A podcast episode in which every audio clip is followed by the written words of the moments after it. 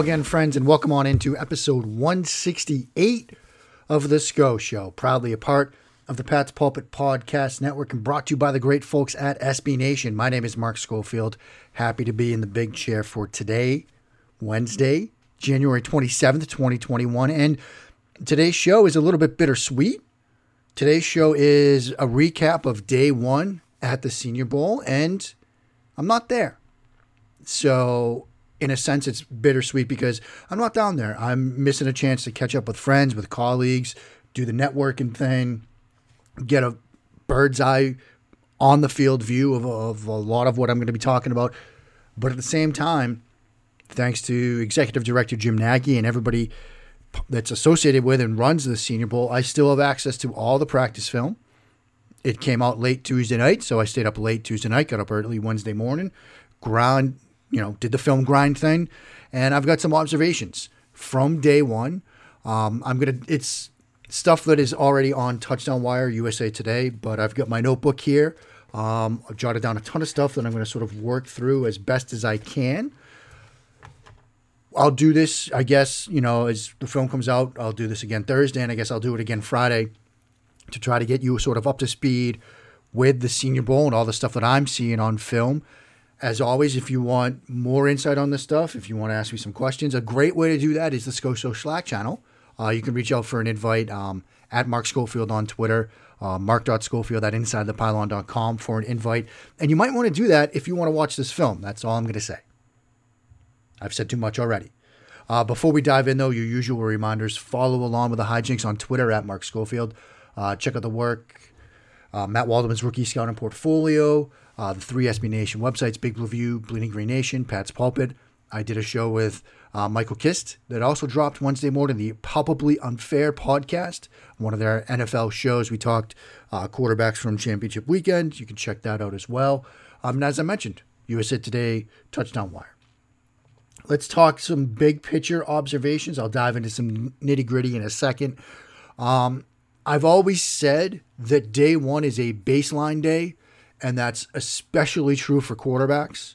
Um, you're throwing to guys you've never thrown be- to before in many cases. You're throwing to um, receivers, running backs that I said you've never thrown to. You're running route concepts. You're running offensive scheme designs that you may not have run before. You're seeing coverages you may not have seen before. You're seeing defenders that in many cases are faster than you've worked against before. And so it's a baseline day. I don't wildly overreact to the first day of quarterback play, and neither should you. I think a better way to approach it is okay, this is what I saw day one. How do they get better throughout the week? I think a prime example of that was Jalen Hurts from last year. He feeling out day on day one and then really sort of stepped it up in days two and three. And that being said, the national quarterbacks, Ian Book, Sam Ehlinger, uh, Felipe Franks, very conservative, I'll say, very cautious. Um, now, many people might say, hey, look, that's fine. Like Ian Book, um, he had a flood concept against cover two versus um, during the seven on seven session, the skeleton session. He didn't take the whole shot, checked it down to a crossing route working from the backside. You'd like to see him take the whole shot. Uh, Sam Ehlinger, similar play, just a mirrored curl flat. He had maybe a, a the deeper out. I mean, a mirrored smash concept. Excuse me. He had maybe the deeper route. Uh, he checked it down. Felipe Frank, same thing, sort of checking it down. And Frank's even double clutched on a check down, which I thought was was interesting. But those guys were a bit more conservative. Uh, Franks did have one nice throw in seven on seven, a seam route up the left side uh, to tight end John Bates from Boise State, number 87. Showed some aggression there, but somewhat of a conservative start for him. Um, Creed Humphrey versus Levi Onwuzurike, that would be a matchup to watch, although as I'm recording this right now, it's announced that Levi, the defensive tackle from Washington, is out for Wednesday's practice. Uh, but that was a battle during Tuesday, even though they were just in shells, no lower body pads. Um, those two went after it. Levi, I think, got the better of Creed Humphrey, or I think Humphrey did do some good work in one on one pass blocking drills.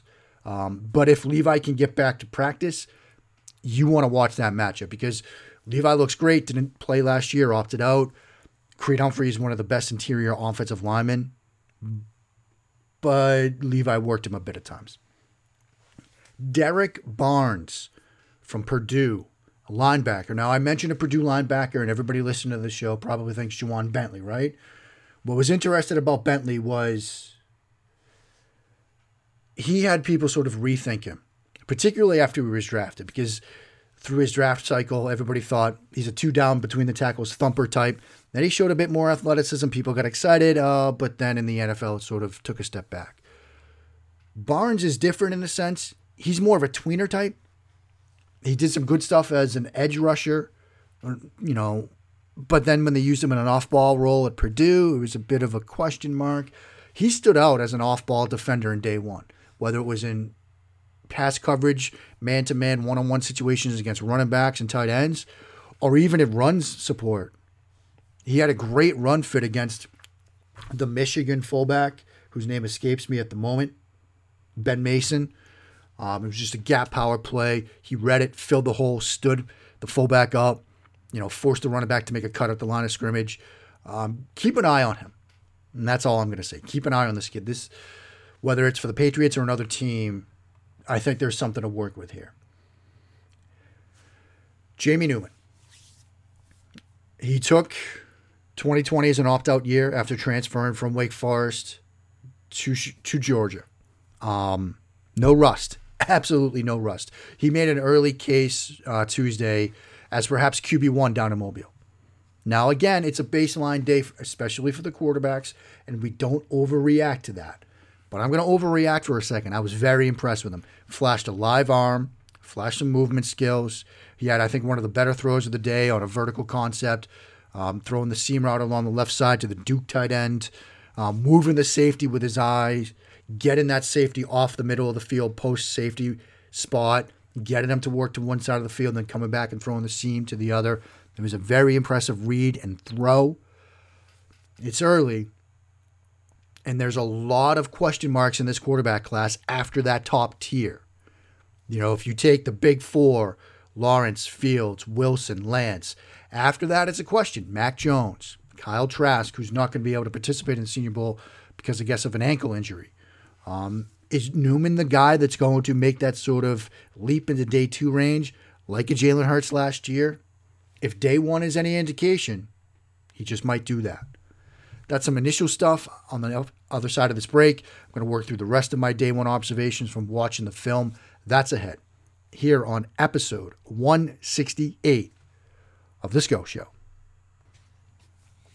Mark Schofield back with you now on episode 168 of the, sh- the SCO Show. Wow, I tripped up over my own name. That's how excited I am right now. Got some more film observations for you again. Gonna plug the Slack channel. Why? Trust me on this one. But seriously, though, it's a great network of people that talk Patriots, that talk football year round. And if you're hesitant about it because you're like, look, I'll listen to the show every once in a while, but Mark, I'll be honest, I get tired of you sometimes.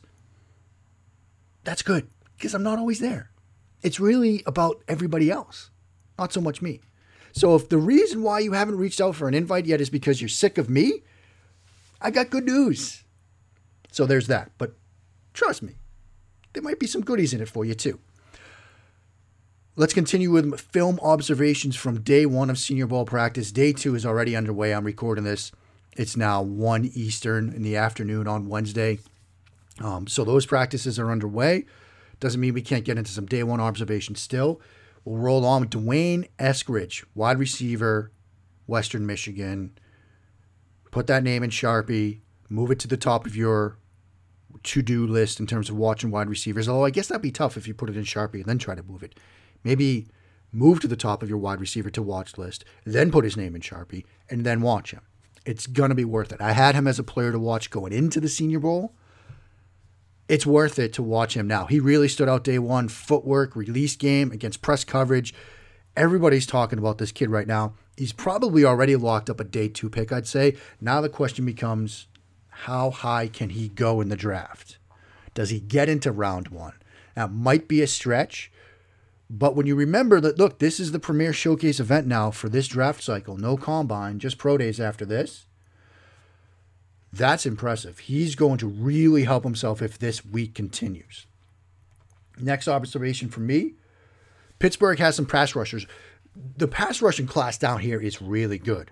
And I sort of said that going in. Pittsburgh's guys, Patrick Jones too, Rashad Weaver, they really stood out to me on day one. Weaver, incredible hand quickness, got some swim moves to him. Jones also showed some ad- ability to sort of dip and bend, run around the arc a bit, showed some ankle flex in that. It's a really good group of pass rushers. I wanted to highlight these two guys initially, but there are some others down here that re- really sort of stood out to me. Um, Daelin Hayes, Hamilcar Rashed Jr., Aiden Ojendi, um, Carlos Basham Jr. on the Nash on the American roster, the Pittsburgh guys, and then there's two on the American rosters, number 91 and 92. I'm still trying to figure out who they are. The roster that I've got doesn't have those guys. I need to figure out who they are. I've been asking people. Nobody seems to know who they are. I'm hoping to get an updated roster, um, you know, sometime today, and I will update you tomorrow as to who those players are. But both of those guys showed incredible quickness off the edge. You know, I'm trying to pull up right now, you know, what exactly that can be so excited about them. Um, number 91 had an incredible chop and swim move on one pass rush attempt. And then there was another one from the 92 guy, um, hand speed again coming off the edge. Uh, but Quincy Roche, uh, quick inside step and a swim move. You know, Basham had some swim moves. Um, Malik Herring, who's an interior defensive lineman from Georgia, um, violence with the swim move there. Um, there are some guys that can get after it on both sides of the ball in terms of rushing the passer. Um, so when you get a chance to sort of watch the game, maybe get a chance to watch some of the film, trust me, like there are some guys that can push the pocket. There are some guys that can collapse the pocket. If your team needs a pass rusher, you are going to be excited to watch whether it's the film or the Senior Bowl itself, because there are guys down here that can certainly get after it. Wide receivers. You know, I, I mentioned Eskridge, sort of put him to the side for a second. He's definitely one. Um, but on the American roster, Kadarius Toney, Shi Smith, the two Clemson kids, Amari Rogers is one and Cor- Cornell Powell is the other. Those four to me, you know, when the American squad took the field, really stood out. Now, if you're looking for a X receiver, this might not be the year for it. This might not be the event for it. But there are a lot of slot types, there are a lot of flanker types, Z types that really stand out. And those guys, when the American squad took the field, really stood out to me. I was very impressed with Powell's catch radius, with Rogers' release game, and his ability at the catch point. Shi Smith was running away from everybody. Toney has such speed, particularly in the downfield game. He did have a one on one vertical route that he caught for a touchdown, but he got away with a push off. Doesn't matter. Guy had him beat. Those guys can flat out play. Um, day two, if there's an opportunity to get one of those guys, maybe day one, I mean, I don't know if you're willing to go 15 on one of these guys, particularly if they're not that big bodied X type, but certainly with their pick in the second round, absolutely the Patriots should be all over one of these guys. Um, if you're looking for an injection of talent in the receiver position, and these guys can do some stuff on the outside, keep an eye on them. Patriots probably aren't going to go corner, um, but if they do, somebody that I'm going to go back and do some film work on from Oregon, Patrick Graham. Um, you know, one on ones are very tough. You know, I mean, excuse me, Thomas Graham, Thomas Graham Jr. from Oregon. One on one drills are often tough for the defensive back um, because there's no pass rush and you're covering three, four, five seconds into a down. Um, I've seen some people. Uh, Will Blackmon, uh, former NFL player, was watching the film and tweeted out, you know, me counting all the steps on these deep routes. Um, and it was just a gif of somebody sort of losing their mind you know, it's hard to cover somebody for four seconds, five seconds, but these guys are asked to do it. And sometimes you see people say, oh, wow, look at this route. And it's like, yeah, it was like a sluggo out and up comeback. Like nobody's running a route with like five different moves. You're not going to have time to get that stuff off. Thomas Graham from Oregon really flashed to me. Um, and I was reading uh, from Drae Harris from the Draft Network. No, because one of the great things about the Senior Bowl is when you see a player, you're like, man, I got to go back and watch film on this guy. I got to do some work on this guy. After I got done watching the film from Tuesday's practice, I started reading about Graham. I was reading Drae Harris's write up of him, and he said he was great at the catch point. That certainly showed. He had a slant route with a guy crossed his face, a Notre Dame wide receiver, but he was able to still get the pass break up, working around and behind with the right arm to break up the throw at the catch point, but not make any contact that would draw a flag. I was very impressed with that. He had a comeback route where he ran the route for the receiver, and if the throw had been on target, it was a pick six. Uh, but throw was high and outside and you know sailed out of bounds. He's making me go back to the film. I mentioned to do lists. I've now got a working list of guys I want to go back and watch. He's on it. So I was very impressed with him. Two guards stood out to me. Um, actually, a couple of guards that I'll mention, but two, Deonte Brown is a massive human being, but he can play, he can move. You can't bull rush that guy. You know, if you're an interior defensive lineman that's a pocket pusher, forget it. He will swallow you up and drop the anchor. You know, if you're a bit quicker and can swim, you might have some success against him. He gave up, you know, a penetration, a pressure um, in one on ones against a swim move, but still, this kid can move for a man of his size. Outside zone run game stuff too. Um, so I'm getting up to the second level and some inside run stuff. I was impressed with Brown, Trey Smith. You know, he was up against Malik Herring in sort of an SEC Tennessee versus Georgia matchup. Trey Smith, the guard from Tennessee. Uh, Herring tried to counter with a spin move. Smith stoned it, dropped the anchor. Uh, was very impressed with him. And there was another guard that stood out to me, um, who's, who's, I'm looking for his name right now. Uh, Robert Jones on the national roster. He's number 70 uh, from Middle Tennessee State. Gave up some penetrations in one on one, but in terms of run blocking, particularly in gap power schemes, I thought he had a very good day in the inside run and team portions. You know, anytime they were keeping the ball on the ground, he was doing a very good job at executing his combo blocks or down blocks. So he's somebody I'm going to keep an eye on. Um, Michael Carter from UNC. A lot of people are looking at him. I talked about him as a, perhaps a James White 2.0. He had a great run and inside run on a power design. He had a jump cut in the backfield away from linebacker Chazz Surratt who was a teammate of his at UNC, and then dipped under Ohio State linebacker Tuf Borland. I mentioned Borland. He's off to a rough start. We'll just put it that way. Um, but Carter seemed intriguing to me. Definitely somebody I'm going to keep an eye on. Uh, tackle Dillon Radunz, the kid from North Dakota State. He's got length, uh, 33 plus inch arms, and it shows. Uh, he had a great pass rush rep where he got into the frame of the pass rusher, locked out those arms. Um, guy tried to counter with a spin move, but he was able to lock that up as well. He flashed at times to me. Um, Notre Dame's Aiden Ojendi um, got some swim moves to him, got some movement skills to him. Some of the Notre Dame linemen, Robert Hainsey, um, Aaron Banks, um, th- those guys looked really good. Hainsey had some reps both at right guard and right tackle. Um, had great technique and hands against Tarron Jackson, the Coastal State pass rusher, um, when he was aligned at right tackle. So I was impressed by that. Um, trying to make sure I've covered everything I wanted to hit. Thomas Graham, wide receiver, pass rushers. Yeah, so that wraps that wraps it. Um, those are my film observations from day one. As I said, day two is ongoing. As always, you can reach out on Twitter at Mark Schofield if you've got takes, if you've got questions, want an invite to the Slack channel. Again, encourage you to do that because you don't always get me all the time, which is probably nice. But that will do it for today. I will be back tomorrow with another practice recap. Until then, friends, stay safe, wash those hands, and when you do, sing along. Bless those Patriots reigns down in Foxborough.